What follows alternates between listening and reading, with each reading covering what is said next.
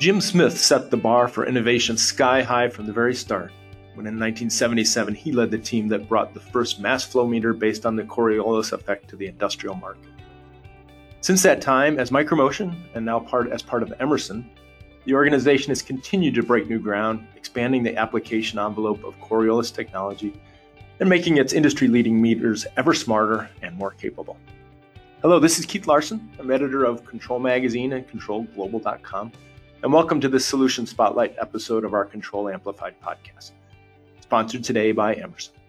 With me today to talk about how Emerson has successfully responded to changing industry demands and what trends are likely to shape the company's portfolio in the future is Patrick Zimmer, Director of Product Marketing for the company's Coriolis portfolio. Welcome, Patrick. A real pleasure to talk with you today. Thanks for joining me. Yeah, thanks. I, I appreciate the time and uh, look forward to the conversation here. Uh, that sounds great. Well, I think going going a little back to the start here, it seems that Micromotion's early years were all about increasing performance of those meters, improving accuracy, stability of mass flow measurement, and even developing meters that were able to measure a broader range of diverse, even multi-phase flows.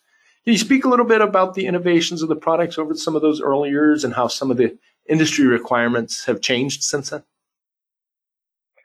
Yeah, you know, I think when you go back to the, the very first Coriolis meter that was part of the invention disclosure that Jim Smith made and, and kind of opening up the opportunity of using this technology in industrial markets, it was you know, kind of a simple concept of using the Coriolis effect to measure fluid flow and getting that direct mass measurement, which really opened up a lot of new applications and, and how industrial markets really operated in measuring direct mass. If you think back to your first chemistry class, it was mass-based reactions, mass-based equations to get, you know, your product and, and yields.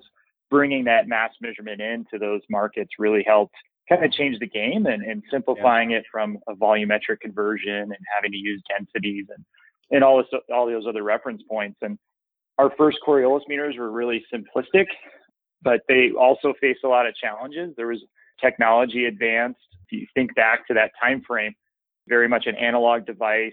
So there wasn't a lot of outputs. How quickly we could do calculations weren't as quick as they are today if we look over the history and what we've been able to do and, and how we've evolved the performance of the sensors, it's been absolutely tremendous. And going from a single tube device that was, you know, referenced off of a very rigid, almost a concrete block that the meter was mounted to, to now these dual tube devices that can be mounted freestanding pipes and mm-hmm. and measure wide range of products and multi-phase and different ranges and temperatures. It's it's been absolutely amazing to see and and being able to keep pace with the market and, and provide, uh, you know, a more accurate, reliable measurement so they can improve their processes and their yield. And that's really what we're trying to do for our our customers is be able to take them to the next level of their their operation and performance. Yeah, that makes a lot of sense because back in the day, Coriolis was always the kind of meter of of last resort in some ways, just because it tended to be more expensive than some of the old solutions. But I I don't know that that was always the the best solution to go with the cheaper meters. That's for sure. Yeah, yeah, definitely. Yeah. There's also seemed to be an era of micromotion, real product innovation that really focus around the application context of the meter use. I'm talking about you know the transmitter versions that increased application flexibility and onboard functionality like smart meter verification that boosted reliability. Um, what have been some of the driving forces around not just the, the mass flow measurement, but this larger context of, of the applications and the applications that you, you could uh, address with Coriolis technology? When I, when I think about how we've expanded into application for specific industries, it, it really comes from a general process measurement and customers using this to measure flow on a continuous basis, or they're doing batching or something along those lines. But then it evolves into something much bigger. All of a sudden it becomes a, I want to use it for this. And can you apply this software feature? Can we solve this other problem? And I think one of our earliest ones is doing a concentration measurement, which is mm-hmm. Coriolis meters measure mass, flow, they measure density and temperature. Well, by applying the density and temperature, we can provide you a concentration measurement. That was probably one of our very first kind of application based features that we added that, you know, within the transmitter and onboard electronics enabled us to provide customers that concentration of a particular fluid that was flowing through the, the flow meter and provide totals. I mean, that has evolved into doing water cut measurement for oil and gas and being able to measure how much water and oil mixtures in there. Mm-hmm. And that, you know, has expanded into larger line sizes and bigger meters. You know, ultimately, I think one of the harder applications we do is our biggest meter is being used for loading and unloading on you know high viscous fluids and major custody transfer lines that end up having to do a two phase flow in that multi phase condition so it's really kind of progressed over the years and i think with the introduction of smart meter verification on top of that really helps customers build confidence in are the meters working correctly? Mm-hmm. you know going from a process measurement in an internal plant you know that's your own allocation you have secondary controls or, or things you can look at. But if you're using this in a custody transfer environment there's real dollars associated with that. You know you're making transactions off of it our, our customers ask us how do we know if a coriolis meter is still working mm-hmm. is it still in calibration is it still meeting specification and that's where adding this diagnostic tools smart verification really has helped us um, and helped our customers out to identify is a Coriolis meter still within its performance metrics? Does it look the same as when we calibrated it at the factory? Mm-hmm. I always think of it as a, a, fingerprint, right? It's unique to every individual.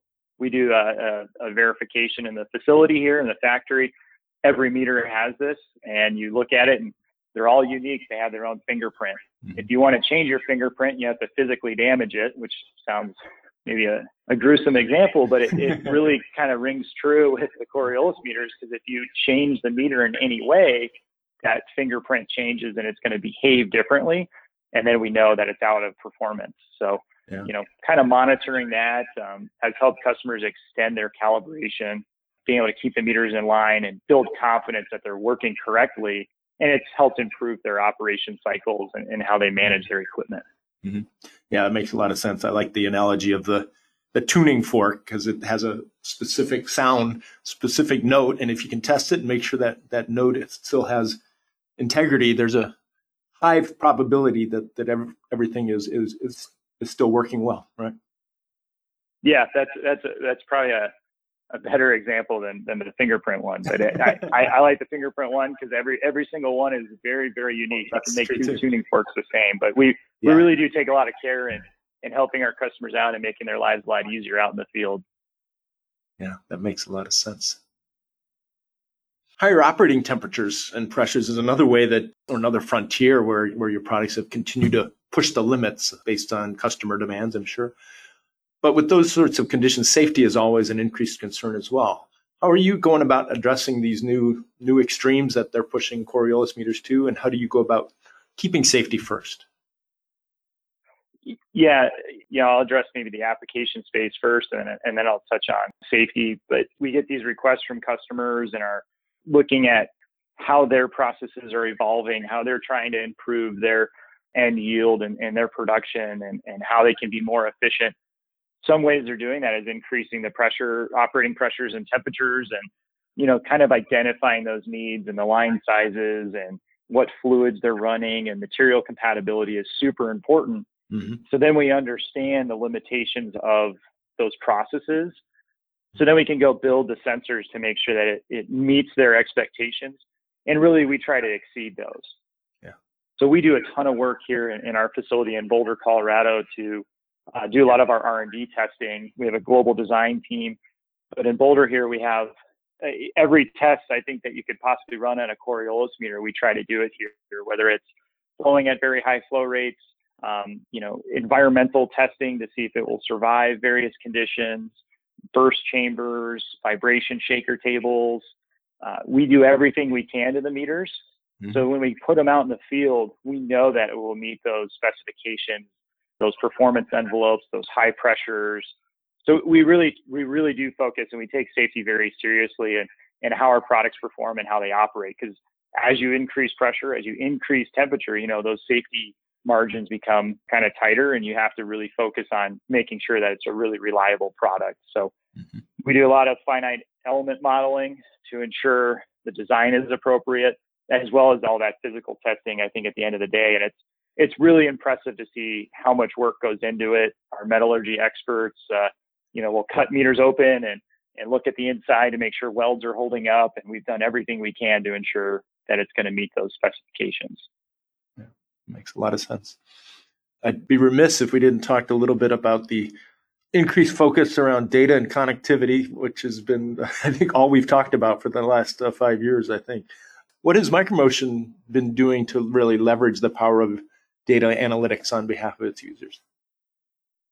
Yeah, I think you know if we look a little further back, Coriolis meters can can be these data machines because they you know provide continuous digital output of you know mass flow rate, density, temperature, and a whole host of other diagnostics, and really utilizing it more than just a totalizer to say how much did I flow in a particular day, how much oil or product that came out of uh, this particular process.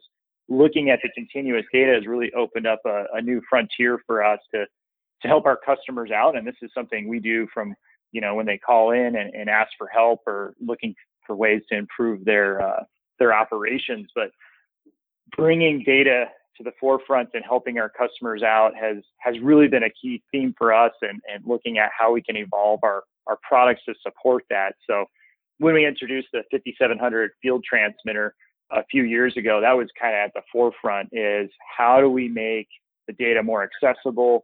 How do we make it easier for our users to be able to look at it and really diagnose and improve their processes?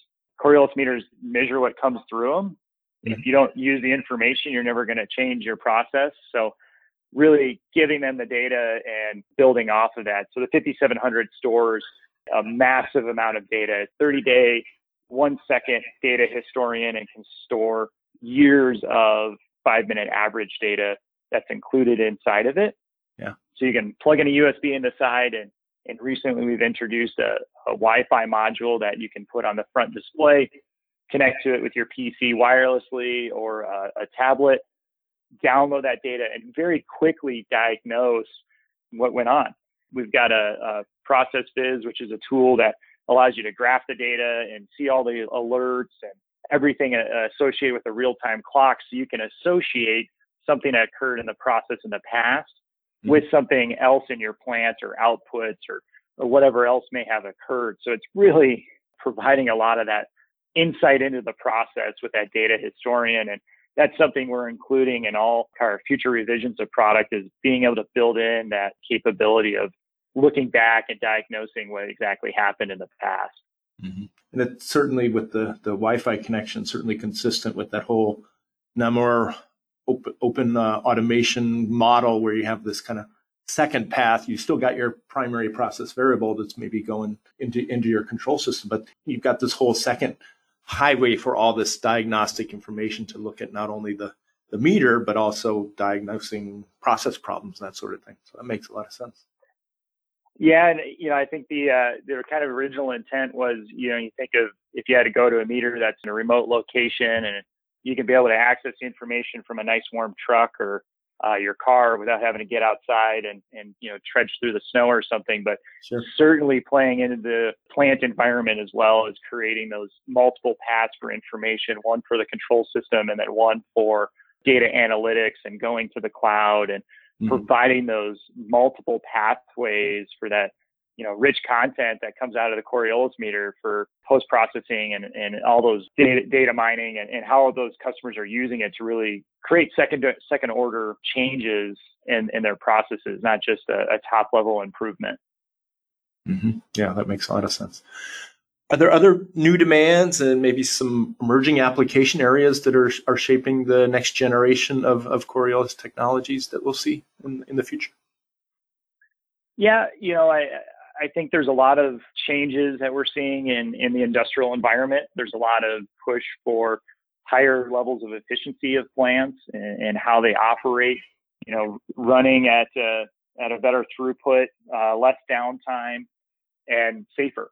So we are constantly thinking about how we can improve our product safety, uh, notifications from the products to ensure that our users are seeing what's happening in real time. They can act on that. They can provide improvements and all of our safety certifications that are associated with that as well. In addition, we're seeing new trends with how Coriolis technologies are, are being applied and uh, a, a, big trend in Europe that we're seeing, and, and, frankly, it's becoming more and more global by the day, is looking at hydrogen as an alternative fuel for vehicles. Sure. And we've recently designed a, a, high pressure, very small Coriolis meter to fit in those dispensers, mm-hmm. you know, mm-hmm. similar to a gas station to be able to fill hydrogen fuel cars.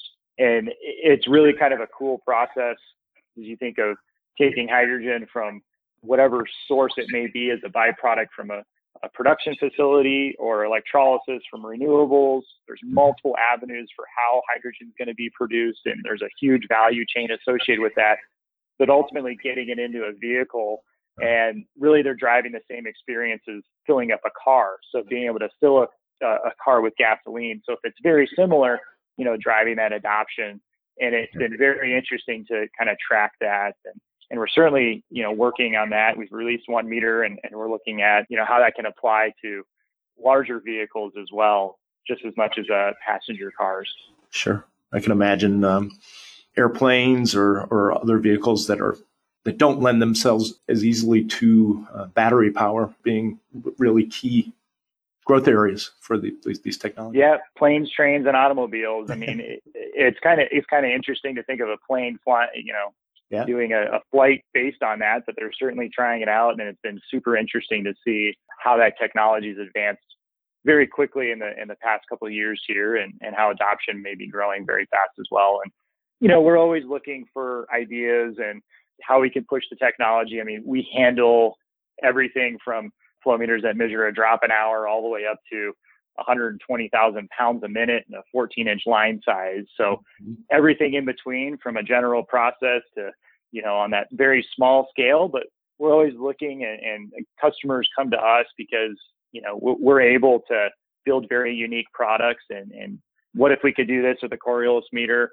What if we did this other thing over here? Can you increase the pressure? Could you make it smaller? Could you make it this shape? And you know, we're looking for those unique challenges to continue to push Coriolis technology and, and its applications and use really to help our customers, you know, meet their goals, meet their production targets and, and improve their processes at the end of the day. Because if they use less product, you know, that may be mm-hmm. dangerous or hazardous or whatever it may be, you know, that's better for everybody and, and producing a better final product on their end as well. Yeah, that makes sense. I have to think what, what Jim Smith would think if he if he saw if he went to a, a future gas station that had hydrogen and, and one of his little sensors embedded within a, a consumer facing device, which I think is, is really fascinating because I always think of this being very industrial, but this is very much even a, a consumer side thing. Wonder what, what he would think of how far you've come. Yeah, I, I think he I think he'd be pretty interested, and I, you know, it's kind of amazing the the scale of it too, going from you know the original meters that were made and you know, I, I almost kind of imagine some of them looked like a, a very big textbook, right? And then yeah. having a meter that's 14 inches and then one that's the size of a deck of cards almost to, to measure that drop an hour and how we've evolved from an analog device to very digital and having ethernet and wireless connectivity strategies even looking at our 4200 two wire Coriolis meter and be able to run a Coriolis meter on a very low power, I think you'd be kind of surprised by that. And how how we've been able to leverage technology advancements and computers and chips to you know apply that to a, a industrial tool has really been fascinating and you know I've been working for Emerson for 11 years now and yeah. never thought I'd be uh, working for Coriolis meters for 11 years but there's always something new that comes up and and piques interest and in how we continue to innovate and and bring new uh, new technology features to our customers. Yeah. Well, it's exciting to hear the story of the past, and I'm excited to see what the future holds as well. Congratulations on all that, uh, that you've accomplished, and best best of luck uh, from here going forward. Yeah, absolutely. I appreciate the time today, and you know, I, I certainly think we're going to continue to to bring new innovative products to the market, and, and look forward to sharing with the sharing those with you in, in the in the near future here. Oh, great. Well, I have to say, thanks so much, Patrick, for, for taking the time to share your insights with us and with our listeners today. Thanks also to Emerson for sponsoring this episode. I'm Keith Larson, and my guest today has been Patrick Zimmer, Director of Product Marketing for Emerson's portfolio of Coriolis meters. Thanks again, Patrick. And for those of you listening, thanks for joining us for this Control Amplified podcast. If you've enjoyed this episode, you can subscribe at the iTunes Store or at Google Podcasts. Plus, you can find the full archive of past episodes at controlglobal.com. Thanks again, Patrick. Really appreciate it. And signing off until next time.